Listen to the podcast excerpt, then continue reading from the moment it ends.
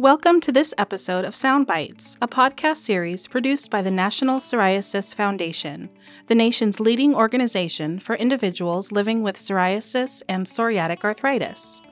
In each episode, someone who lives with psoriatic disease, a loved one, or an expert will share insights with you on living well.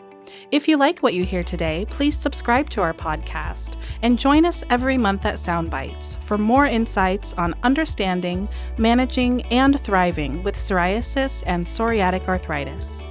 My name is Shiva Mozafarian, and I'm here to talk about what you need to know about managing psoriasis from head to toe with board certified family nurse practitioner Jayme Heim from West Michigan Dermatology Associates in Grandville, Michigan. Jayme specializes in treating people of all ages with psoriasis, psoriatic arthritis, eczema, and other skin related diseases. She is an associate adjunct professor from Michigan State University and Grand Valley State University, where she provides education to upcoming nurse practitioners and physician assistants. Jayme is also a professional member of the National Psoriasis Foundation, the National Eczema Association, the American Academy of Nurse Practitioners, along with other organizations. Let's hear what tips Jayme can provide in today's episode around managing psoriasis head to toe. Welcome, Jayme, and thank you so much for being on Psound Bytes today. Let's literally start at the top with scalp psoriasis. We know 45 to 56% of people living with psoriasis have scalp psoriasis, which can cause a lot of itching. What are some of your favorite products to use for treating scalp psoriasis? My favorite products for treating scalp psoriasis actually is to help treat the itch.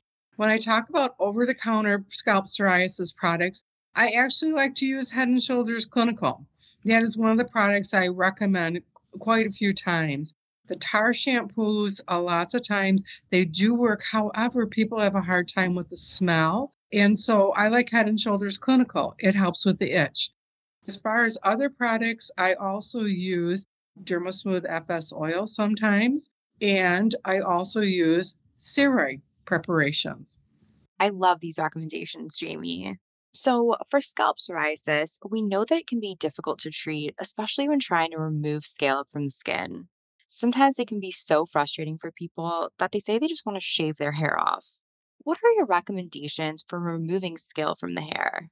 Oh, I'll tell you, they do. They really want to shave that hair off.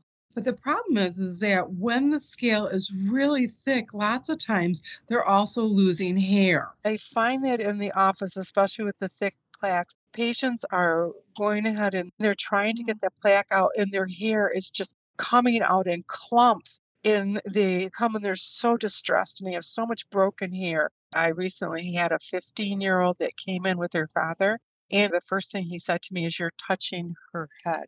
I said, Yes, she has scalp psoriasis. I need to do a full exam. And he said, No, you don't understand. Nobody will touch her head. The last dermatologist used a pencil to move her hair and then told her she needed to shave her head. So we need to get that plaque and the scale off there, but we need to do it gently because otherwise it does remove clumps of hair along with it. And that is really horrible. So, lots of times for my patients that have thick scalp psoriasis, I do order Derma-Smoothe FS oil. There's a special way that I instruct them how to use this product. It's not an easy product to use because it truly is an oil with a topical steroid in it. The other thing is, is that with this particular preparation, you have to wear a shower cap or cover the hair. So, what I have them do is I have them go ahead and moisten the scalp they go ahead and put the oil on. The oil has to stay on for at least four to six hours, and then they have to cover the scalp with a shower cap. It's the combination, the synergistic effect of the water along with the medication and the warmth that is kept within the shower cap that helps to loosen and lift those scales from the scalp. Afterwards, when they go ahead and rinse it out, I have them do that in the shower and I have them put on usually a little Dawn along with their shampoo, mix it together because it's emulsifier, it breaks up oil. Go ahead and scrunch it through the hair and that, and then rinse it out. Once they rinse it out, I have them put a cream rinse in and then take a comb, which is usually a thicker tooth comb, and then run the comb through their scalp. At that time, the plaques will gently raise off from the scalp without removing clumps of hair. That's so important to know. Thank you for that tip, Jayme. So, how do you treat psoriasis that has extended onto the forehead or in the ears? We hear that from a lot of people with scalp psoriasis.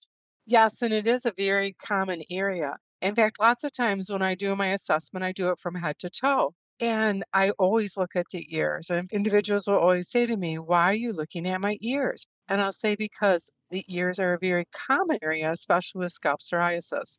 The ears are very hard to treat because lots of times it's in the canals. So I usually use clobetasol solution because that solution goes in, it dries quickly. I've had individuals that have come to me that have fungal infections in their ears because of putting ointment or cream within the canals of the ears. And so clobetasol solution dries very quickly and you do not have that problem with the canal and the tympanic membrane being there and causing a fungal infection. If it's around the outside of the ears or the auricles of the ears, you can easily use a cream or an ointment, or you can use the clobetasol solution. You may even use a little bit of Derma-Smoothe FS oil. The forehead is a very distressing area for individuals to have their forehead with plaque psoriasis. And so, lots of times with the forehead, you need to treat with a low potency topical steroid or a medication that is not a topical steroid. So if we treat with a low potency, we decrease the risk of atrophy and glaucoma around the eyes. Now we have two medications that are FDA approved that are not topical steroids. One of the medications is an acrohydrocarbon, and the other medication is a PDE4 inhibitor. These are medications for patients that are 12 years and older. It's a once a day application and it actually is not sticky and it's not greasy and are a nice alternative to a steroid medication. So, you mentioned a couple of low potency treatments. We know treatment options for the face are more limited. What treatments do you feel work the best for psoriasis on the face? And what daily regimen do you recommend? Well, there really isn't a certain daily regime. If the psoriasis is clear, then I don't want them to use a topical steroid on their face and I don't want them to continue another medication. I always call my medications the tools in the toolbox. In other words, if something doesn't work, you go ahead and fix it. So you take the tool out of the toolbox. With facial psoriasis, we are very limited in the medication that we have to treat facial psoriasis due to the fact that the skin on the face is thinner skin. Also, the eyes are located on the face. And so, with topical steroids, we really have to be very careful with that. So, the medications that are used with topical steroids have to be very low potency. Unfortunately, some individuals have very thick psoriasis located on their face, and that does not work very well. There are also the two non steroidal FDA approved medications they had mentioned previously in their once a day applications, and those are also alternatives to treating on the face. Some people will treat with medications such as tacrolimus, but that is not FDA approved for psoriasis. And also tazarotene, which actually is very burning towards the face. So I would prefer to use a very low potency topical steroid or use one of the newer FDA approved medications for psoriasis on the face. And Jayme, I want to talk to you a little bit about cosmetics. Do you recommend use of cosmetics to help hide or tone down the redness caused by the plaques? Could this interact with topicals used for the face or the body? Well, it really doesn't interact with the topicals used for the body. And it actually can be very helpful. Some people just feel that I do not want to use any cosmetic on my face or on the area of the body. And other people, they would rather use a cosmetic product. The products themselves, sometimes they can cause a little bit of clumping, especially if you have a plaque that is thicker, it will actually look very clumpy on the plaque. So it's hard to find a cosmetic product that really blends well onto a plaque, but it definitely diminishes the redness of the plaque itself. So if they want to use something that is a cosmetic product, to go out there and look between using something that is a liquid compared to something that is a brush on or a powder application and see which feels most comfortable and most natural for them. But there really is not any kind of drug to drug interaction regarding the medication being placed on the body and the cosmetic product. I also wanted to ask you about shaving. What tips can you offer to help avoid potential cuts and risk for the Koebner phenomenon? Ah, the Koebner phenomenon is such a true phenomenon. And that's because of the fact that those cuts actually trigger the body to go ahead and replace those cells quicker, to heal the body quicker, and it can trigger psoriasis plaquing. So it is very difficult with shaving because for individuals, we want to go ahead and shave and keep up our physical appearance. I always tell my patients to use a razor that is at least a triple bladed razor. And I do like the Venus style razors because they really have that protection. The other thing is that to use a gel instead of using a cream because there just seems to be more of a, a protective gliding effect with the gel itself. And then I also have them moisturize the skin afterwards. If there is a small cut on the area, I actually have them use a little 2.5% hydrocortisone on the area to heal it quickly so it doesn't develop the Koebner phenomenon. And do you think electric shavers may be better than regular razors? Yes, I do. I really do, especially for men in bearded areas, because there's less risk of having a cut on the facial area and developing the Koebner phenomenon. So, Jayme, we previously discussed the face as being a sensitive area to treat. Another area that's sensitive to treat is the genital area. Do you have any tips for treating genital psoriasis? The genital area for individuals is a very uncomfortable area. It's not only uncomfortable, but there's lots of times itching that takes place within that area. And it's embarrassing. It's really socially stigmatizing for a lot of individuals, and it is. And it's a very uncomfortable area to have psoriasis. It's hard to treat that area because we have the same problem with that area that we do with facial area. In other words, you have an area where the skin is not as thick, it's thinner skin. It's an area where we have a limited amount of products that we're able to prescribe to take care of the psoriasis in this area. For a topical steroid, it has to be a low potency medication. We can also use the FDA approved medications for psoriasis, such as tapinarof, which is the acrohydrocarbon, or we can use roflumilast, which is also the PDE4 inhibitor. However, there is one FDA approved biologic therapy, and that is ixekizumab. That medication is FDA approved for genital psoriasis. Genital psoriasis is not, when we talk about the BSA, as far as body surface area, you do not have to have 3 or 10% body surface area to be considered moderate or severe. That area doesn't make up that large of a body surface area. However, the quality of life and the difficulty to treat that area with moderate to severe psoriasis, those individuals are definite candidates for ixekizumab which is FDA approved biologic therapy for genital psoriasis. And earlier you mentioned moisturizing the skin. How important is a good moisturizer for care of the skin with psoriasis? And do you have any favorite products you tend to recommend?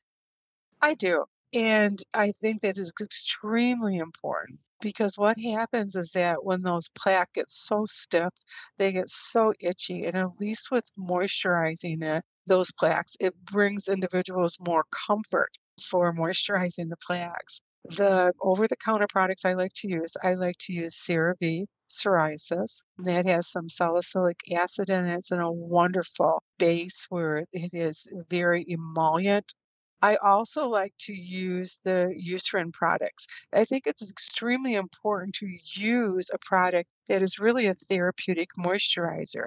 If you have a moisturizer that is mostly made up of water, that plaque is just going to become dry. It's going to crack and fissure again. It's going to be very uncomfortable and it's going to itch. So I really like to use those products. Some people do like to use the Aveeno products. If they use an Aveeno product, I tell them to use the Blue Top product. The Blue Top product has more of the colloid oat in it, which helps to retain the moisture within that plaque. And so the plaque is just more flexible, it's more pliable, it's not pulling, it's not so uncomfortable and itchy. Thank you so much, Jayme, for providing such helpful information. For our listeners, stay with us for more tips and information about managing psoriasis from Jayme following this quick announcement about the Seal of Recognition program through the National Psoriasis Foundation. The National Psoriasis Foundation's Seal of Recognition highlights over the counter products that have been created or are intended to be non irritating and safe. They are for people with psoriasis, psoriatic arthritis, and or individuals living with severe sensitive skin or joint mobility limitations. Check out the list of products that have earned the seal of recognition at psoriasis.org slash S-E-A-L. Welcome back, everyone.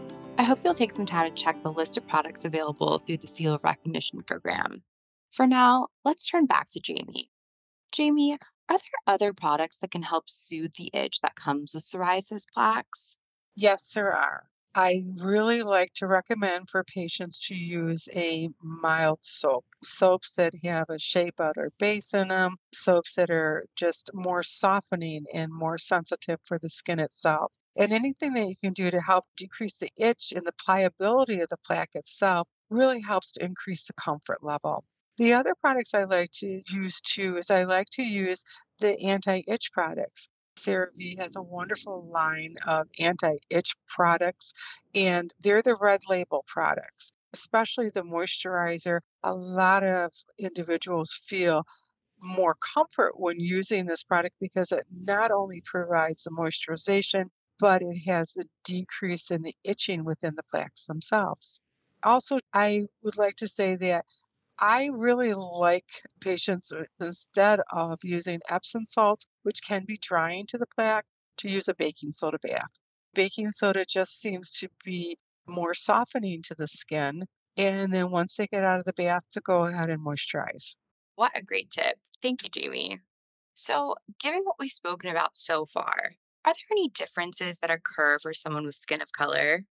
Absolutely. Individuals with darker pigmentation in their skin. What happens is, is that with topical corticosteroids, especially if you have more moderate or to high or medium to high topical steroids, there is so much vasoconstriction that takes place that there is often to those areas whitening of the skin, especially on very sensitive skin areas. And other times with using medications, there is hyperpigmentation. So it's really a fine walk when you're prescribing those topical steroids to patients that have skin of color. I have not had that happen with our newer medications that are out, the PDE4 inhibitor that I discussed previously, roflumilast, as well as the tapinarof, which is the acrohydrocarbon.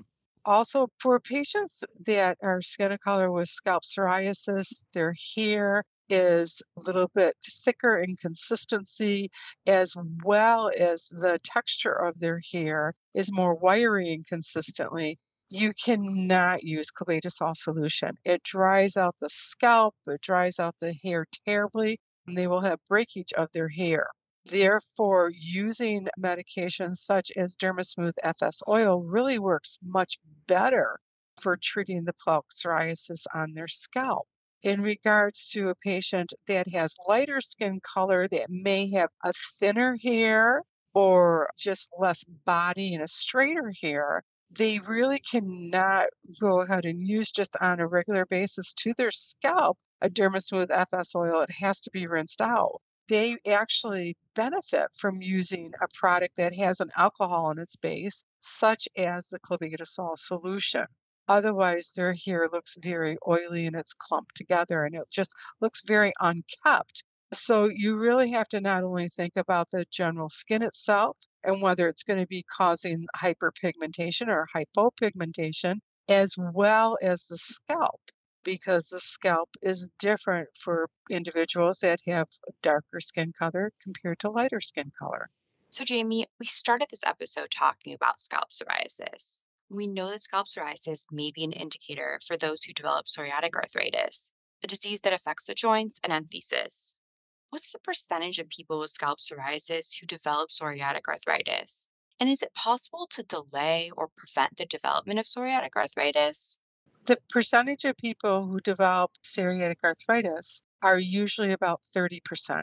However, I have seen that number, I think, in practice really is a little bit larger than 30%, especially if they have scalp and nail psoriasis in combination. Patients don't realize that, and a lot of providers do not realize that. They just feel that if it's scalp psoriasis, then it's very minimal, but it's not. It's a very high indicator of developing psoriatic arthritis. It's really important to to go ahead and identify scalp psoriasis and its relationship to psoriatic arthritis because we know that with psoriatic arthritis, if we do not treat the psoriatic arthritis and identify it in its early stages, that it can lead to disability. We also know that nail psoriasis can be a sign of psoriatic arthritis. What are some of the symptoms to look for, and how is nail psoriasis treated? We have to be really cognizant that nail psoriasis is associated with a high incidence of psoriatic arthritis. When you look at the nails, we have the fingernails, and below the nails are the nail matrix. What is below that nail matrix is the first joint in our finger. And so you're having that overproduction of those cells, not only the fingernail itself that it's, it's growing out, but it can absolutely affect that top joint, therefore leading to the psoriatic arthritis. That's where that close relationship comes in. The symptoms that we want to look for is we want to look at the nail itself. Patients, do they have any pitting in their nails? Do they have any white or little white oil spots? Or do they have any striae or do they have lifting of the nail itself? Lots of times patients, they've been treated for fungal infections when really there's not a fungus at all under the nail, but that's the extra debris, uh, the psoriasis that is pushing the nail upward. And so I always do a fungal culture to therefore rule out the fungus and rule in the nail psoriasis. It is very important to identify that because it needs to be treated. You cannot treat nail psoriasis with a topical medication. Nail psoriasis needs to be treated with a systemic medication. The matrix of the nail is located beneath the nail. Therefore, it is located further into the body and needs to have a systemic treatment. It's very important that people really recognize nail psoriasis because, especially, it causes that arthritis that we see with psoriatic arthritis within the fingers themselves. So, Jayme, psoriatic arthritis is often associated with severe psoriasis. Are there other diseases that are associated with psoriatic disease? And what's the best way to reduce the risk for such diseases? So many times, individuals that I see in the office, they do not recognize that this is just not a skin deep disease. This is a disease that is immune mediated. There is a lot of inflammation that takes place within the body itself. It's not about what we see on the outside, it's what we know is happening in the inside because of the fact that this is an inflammatory disease. And so, because it is an inflammatory disease, patients with psoriasis, no matter what type of psoriasis that they have, they have an increased risk of cardiovascular disease. They have an increased risk of stroke, diabetes, liver disease, especially non alcoholic fatty liver disease. And patients with psoriasis, because the burden of this disease, have a higher increased risk of depression. So we need to be cognizant of that. The only medication that is going to be protective for stroke, cardiovascular disease, diabetes, and the inflammation that is taking place within the body, as well as the mental health of the individual that is dealing with moderate to severe psoriasis, is treatment with systemic medication such as biologic therapy. We know that palmoplantar psoriasis on the hands and feet can significantly impact a person's quality of life. What recommendations can you offer our listeners to help treat palmoplantar psoriasis? Palmar plantar psoriasis is extremely painful. The reason why it increases that impact on the quality of life is because it's functioning, basic functioning. I've had individuals come in and they are wearing slippers because they cannot wear shoes on their feet because of the fact that their psoriasis is so thick, it feels like shards of glass are sticking up into the raw meat of their feet. And individuals will come in and they are literally holding their hands in front of them in a semi curled up position because of the fact that they can't fully extend their fingers because when they do, the skin literally fissures wide open because of the thickness of the plaque that just encases the hands and doesn't allow for that flexibility or the pliability within the skin. It is very difficult to treat. No moisturizer is going to go ahead and moisturize the hands enough to go ahead and heal them. No topical steroid most of the time is able to also treat moderate to severe palmar plantar psoriasis. This is a condition really that needs to be treated most of the time with biologic therapy. Patients need to be able to function, they need to be able to have some comfort. It's extremely painful in the skin because of the plaquing on the hands and feet, like I said, encases the hands and feet and doesn't allow for daily functions that we normally do. It's very difficult even to wrap your hands around a toothbrush to brush your teeth. So I would say that those patients, they really need to see a person that works in dermatology, who's a provider that works with psoriasis, so they will be able to help them adequately. That's actually heartbreaking to hear. It really is. And I've had patients come in and they have to have their partners or even their children help to pull their pants up or to just get them things or they're in wheelchairs because they can't walk on their feet. It is extremely painful. That is really, it's debilitating. It really is. And it takes away from the quality of life. Yeah, and I'm so glad they're doing research in this area to continue developing treatments that specifically address palmoplantar psoriasis. Absolutely. I agree with you 100%. Jayme, I have to thank you so much for offering such helpful tips to manage psoriasis head to toe today. Do you have any final comments you'd like to share with our listeners? I do. And you know, it's been my absolute privilege to work with individuals and patients with psoriasis for almost 20 years now. I just had a 30 year old lady yesterday who has been given 45 gram tube of mometasone for the last 10 years over and over and she has 20% of her body covered. And when I started talking to her about her psoriasis and about treatment, there were just tears falling from her face. And it's because the journey was so hard to finally get to somebody who understood and was able to treat her. It shouldn't be like that. And I have to tell you, there is an old saying psoriasis is not just skin deep. And if anything that I would like to leave as a final thought is, is that this is not just a skin deep disease.